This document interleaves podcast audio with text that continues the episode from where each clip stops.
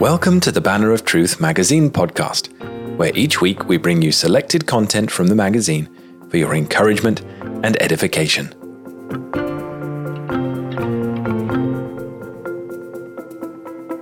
This week's first selection is an introduction to the life and work of William Childs Robinson, which appeared in the 604th issue of the Banner magazine, dated January 2014.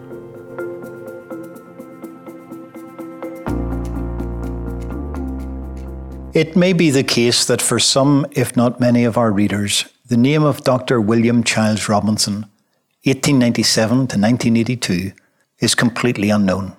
David B. Calhoun, the author of the two volume history of Princeton Theological Seminary, and more recently, our Southern Zion, Old Columbia Seminary, 1828 to 1927, has sought to remedy our ignorance of Dr. Robinson by writing and editing a volume of the good doctor's life and writings. This volume, now available on both sides of the Atlantic, is entitled Pleading for a Reformation Vision The Life and Selected Writings of William Childs Robinson. Below is the author's own introduction to Dr. Robinson, followed by a few quotations from the book and two notable tributes from O. Palmer Robertson and the late John H. Leith. William Childs Robinson was a minister in the Presbyterian Church in the United States, the Southern Presbyterian Church, from 1920. In 1926, he became a professor at Columbia Theological Seminary, a post which he held until his death in 1982. Robinson's career spanned the Great Depression, the two World Wars, the Korean War, the Vietnam War, and the Civil Rights Movement. These were difficult years for America and for Protestant Christianity in America. Robinson saw his beloved Southern Presbyterian Church slowly move toward a more liberal theological position. He gave himself to preserving the old Calvinism that had marked the church from its beginning in 1861 when Southern Presbyterians began their own separate denomination. His voice was heard in seminary classrooms, in pulpits across the South and beyond, and in the courts of the Southern Presbyterian Church, pleading for a Reformation vision based on faithfulness to Scripture and supported by the Reformation of the 16th century and its notable followers.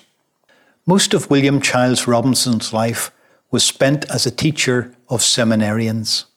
In 1948, James E. Moore pastor of Mount Washington Presbyterian Church in Baltimore, Maryland, wrote to young Morton Smith, who had asked him whether or not he should go to seminary.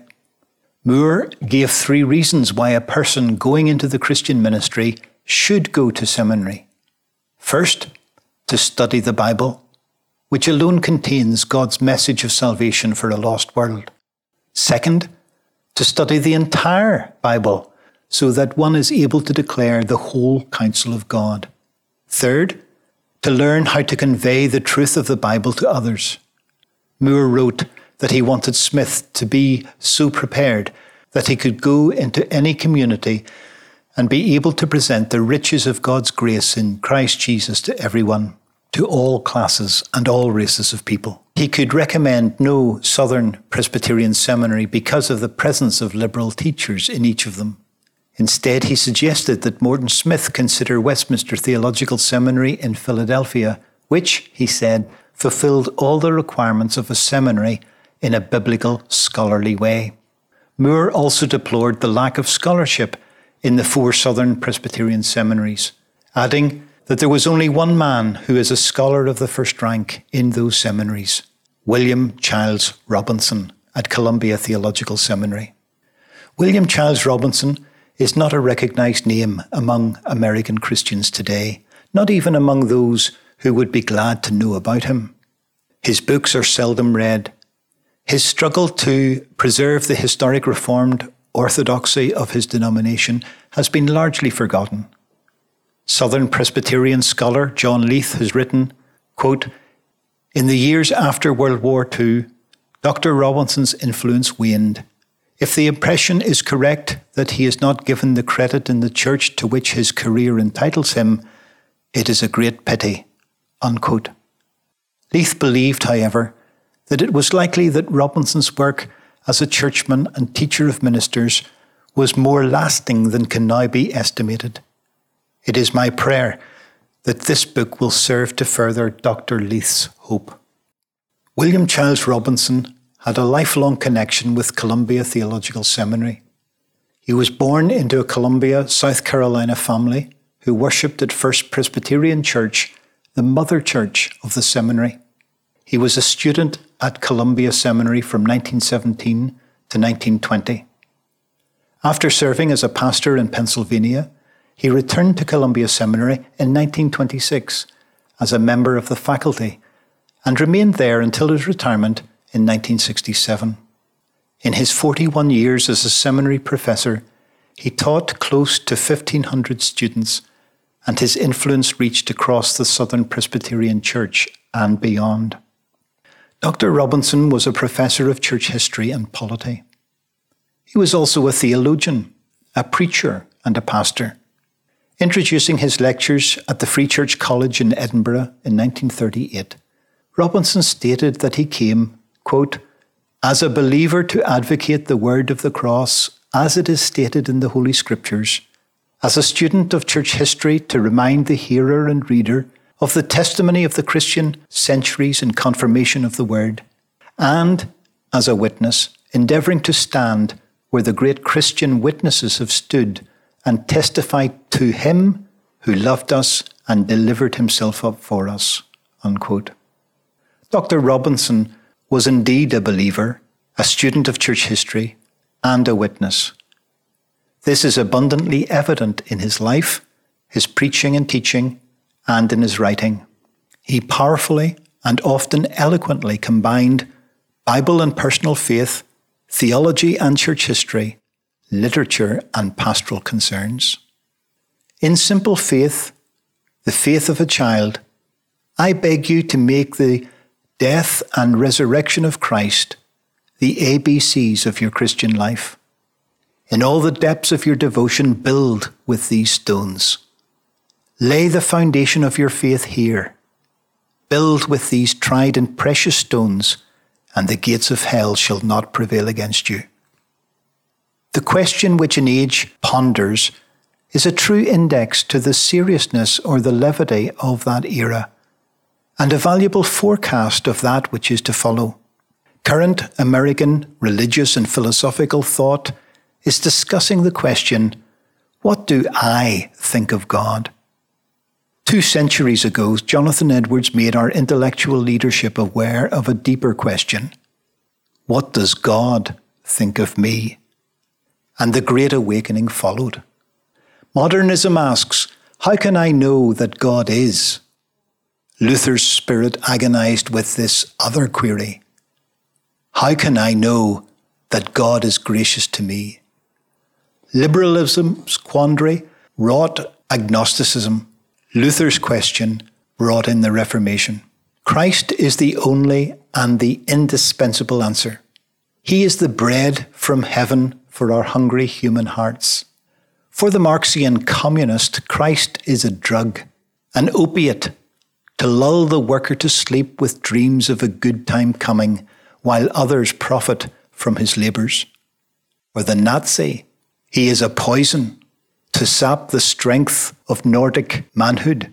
For the culture religion of modern man, he is a cake which one may or may not order as a dessert after an otherwise adequate meal served by the Enlightenment. For the Christian believer, Jesus Christ is the bread, the staff of life.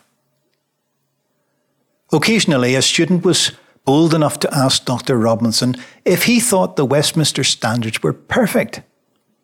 He would reply, No.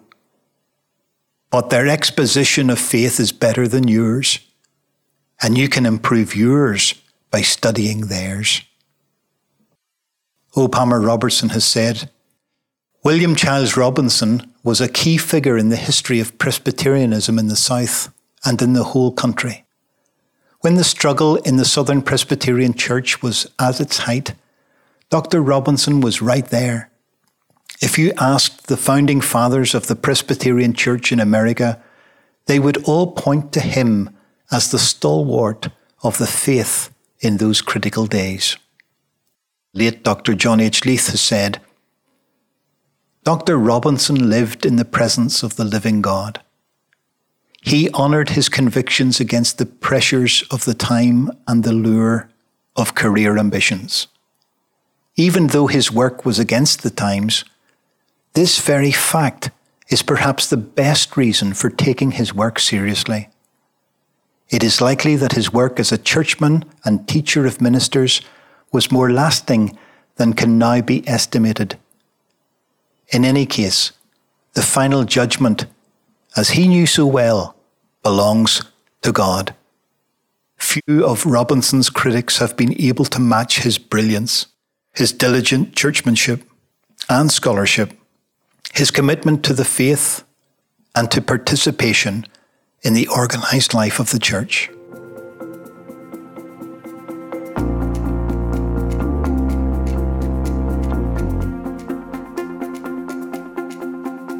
Our second selection this week is from David B. Calhoun's book, Pleading for a Reformation Vision The Life and Selected Writings of William Childs Robinson.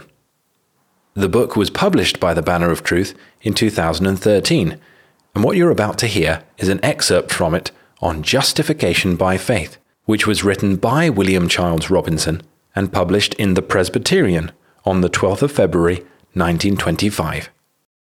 One of my college classmates said, in my hearing, Well, I have thought through the doctrine of justification by faith. It is the conviction of the writer that one cause for so much of our present loose theological thinking and for the diminution of the vitality and power of present Christianity is that too few of us have thought out just what this cardinal doctrine of the Reformation is. We have not the courage of our convictions, the transforming force in our lives, the faith that mocks the flames, which the Reformers had, because we have not felt the graciousness and blessedness of their doctrine of justification by faith. We have gotten in the habit of using this term as a phrase to conjure with, a shibboleth, a form of words, instead of taking the time to grasp its real meaning. And of all terms, this one, when used as a phrase only, is the one most capable of misinterpretation. This false interpretation can come either from loose thinking, or lack of thinking, or from the studied effort to deceive. The English words justification by faith can be easily used to mean the direct opposite of the Reformation doctrine of justification. This is because of the indefiniteness of that preposition by. A speaker or writer can use that by as meaning by the power of, by the virtue of, by the grace of, as easily as another can use it to mean by means of or by the instrumentality of. Even historians of the Reformation, in discussing Luther's heart acceptance of the doctrine of justification by faith, show a woeful misapprehension of the meaning of the term. Many today are using the term justification by faith to express their belief that we are justified on the ground of faith. That is, that faith itself and our own faith is accepted by God as the ethical basis or meritorious ground on which He declares us righteous. Faith is taken to mean religious heroism. It is the seed of the new life which God is pleased to accept in place of the perfect life which formerly he demanded. Faith is made the basis of our judgment. According to this interpretation, the apostle of modernism says that God deals with a man not on the basis of what he has done or even what he is, but on the basis of the thing the man has set his heart upon, the direction of his life, the ideal which masters him. In accord with this interpretation, the eyes of men are turned in on themselves toward the examination of their own faith. Be sure that you have faith in God like Jesus had. Scrutinize, perfect your faith, develop your faith, for your faith, as the sum of your hopes and ideals and vital principle and life direction, is to be the ground of your justification. This form of reasoning makes the basis and ground of our justification to inhere in us. It is our faith, as the sum of our hopes, etc., which is accepted by God as the equivalent of righteousness. We save ourselves if only we can get the right kind of faith, the right amount of it. Jesus' rebuke of this attitude, with the words that if ye have faith as a grain of mustard seed, you can remove mountains, is forgotten. Furthermore, this meaning, read into the apostolic doctrine of justification by faith, is the opposite of what that term was used by the reformers to mean. The real meaning of justification by faith, as that term was used by the Protestants in the Reformation, and the real meaning of that doctrine as expounded in Scripture and expressed in Protestant confessions, can be made clear by noticing the real biblical attitude of faith, the ethical basis of justification, and the graciousness of the entire process. The biblical attitude of faith, negatively, is a denial that man by his works or anything in himself contributes to his justification.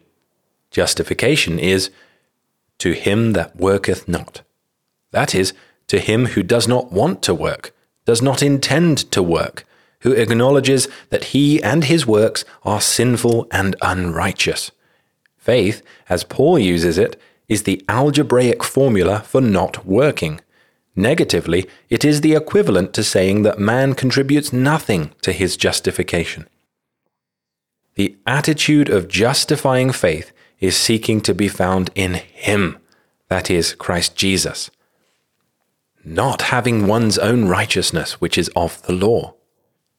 It is a recognition that we are saved, not of ourselves and not of our works for by the works of the law shall no flesh be justified. In himself every man stands guilty before God.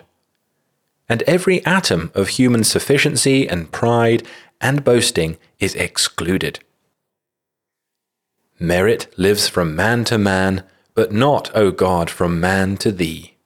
Positively, the attitude of justifying faith is magnifying God. It is God centered. Dr. Gerhardus Vos, whose careful thought the writer has freely used in this discussion, defines the attitude of faith as the unlimited willingness to let God do all the saving, a recognition of divine monergism. The attitude of faith is not looking at itself as though it were a new virtue substituted for the old, but it is looking to the object of faith. Justifying faith is faith towards or into Jesus Christ. It is resting on Him as the limpet clings to the rock. It is being found in Him. Faith denies all hope and trust in the man himself, or in the substance of the faith in itself, and rests men on the unchanging grace and character of God.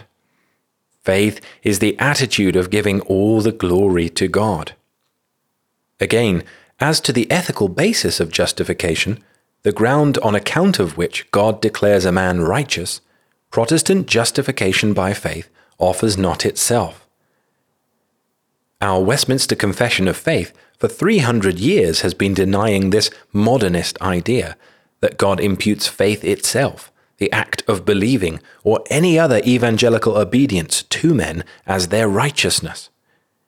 If we take the time to investigate justification according to the Aristotelian causes, it will save us many upsets.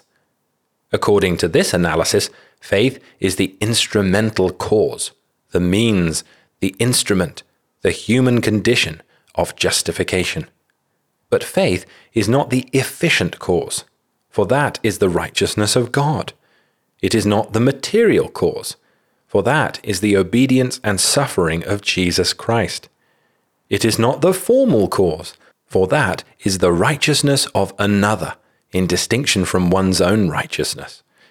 It is not the final cause, which is the salvation of souls and the glory of God. Faith is taking Jesus Christ with the naked hand of the heart. Faith is the human condition, the receiving but that which it receives is the meritorious ground of justification. And this ground or basis is the righteousness of God, which is built up of the material furnished by the entire humiliation of Christ, his satisfaction of the precepts and penalties of the law of God, by his human life, obedience, suffering, and death. Protestant faith is receiving and resting on Christ and his righteousness. And Protestant justification by faith is God, on the occasion of man's act of faith, imputing to that man Christ's obedience and satisfaction as his righteousness, and so receiving the believer as righteous in his sight. The saving virtue is not faith as a new virtue, but the virtues and sufferings of Christ, our substitute. Modernistic justification rests on what the believer is or aspires to be. Protestant justification rests on what Christ is and what he has done for the believer. Finally, justification by faith, as far as the sinner is concerned, is entirely gratuitous. We are justified freely by his grace. It is gratuitous because even faith, the instrumental cause, is the free gift of God.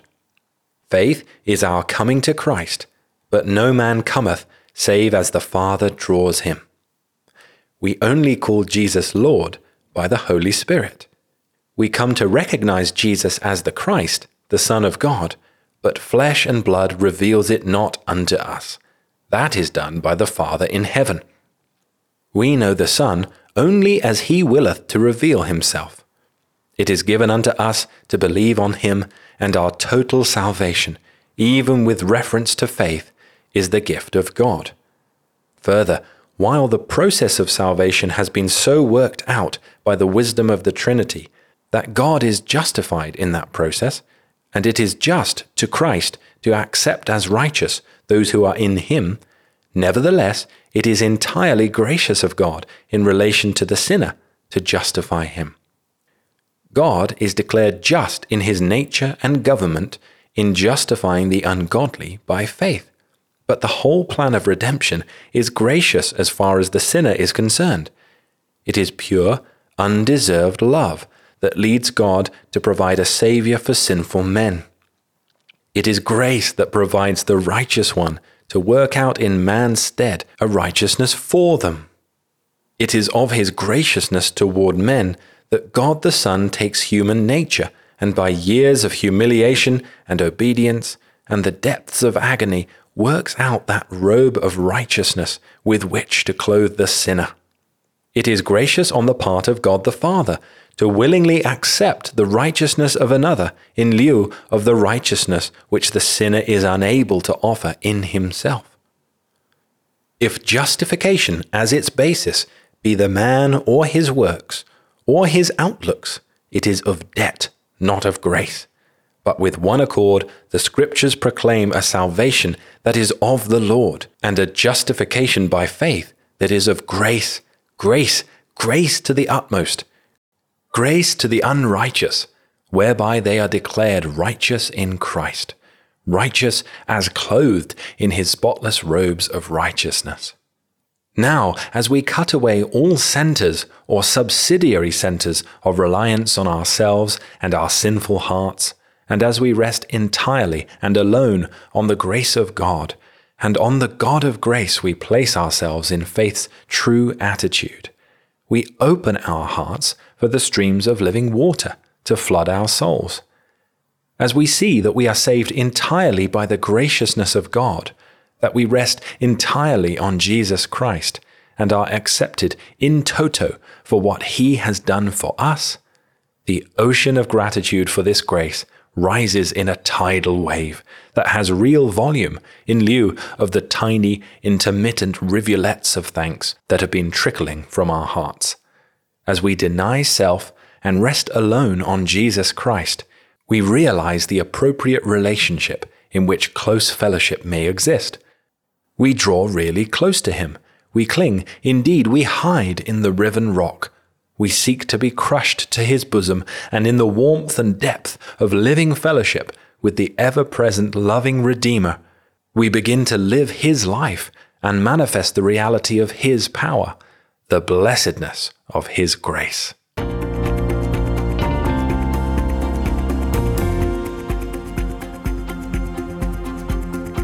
Thank you for listening to the Banner of Truth magazine podcast.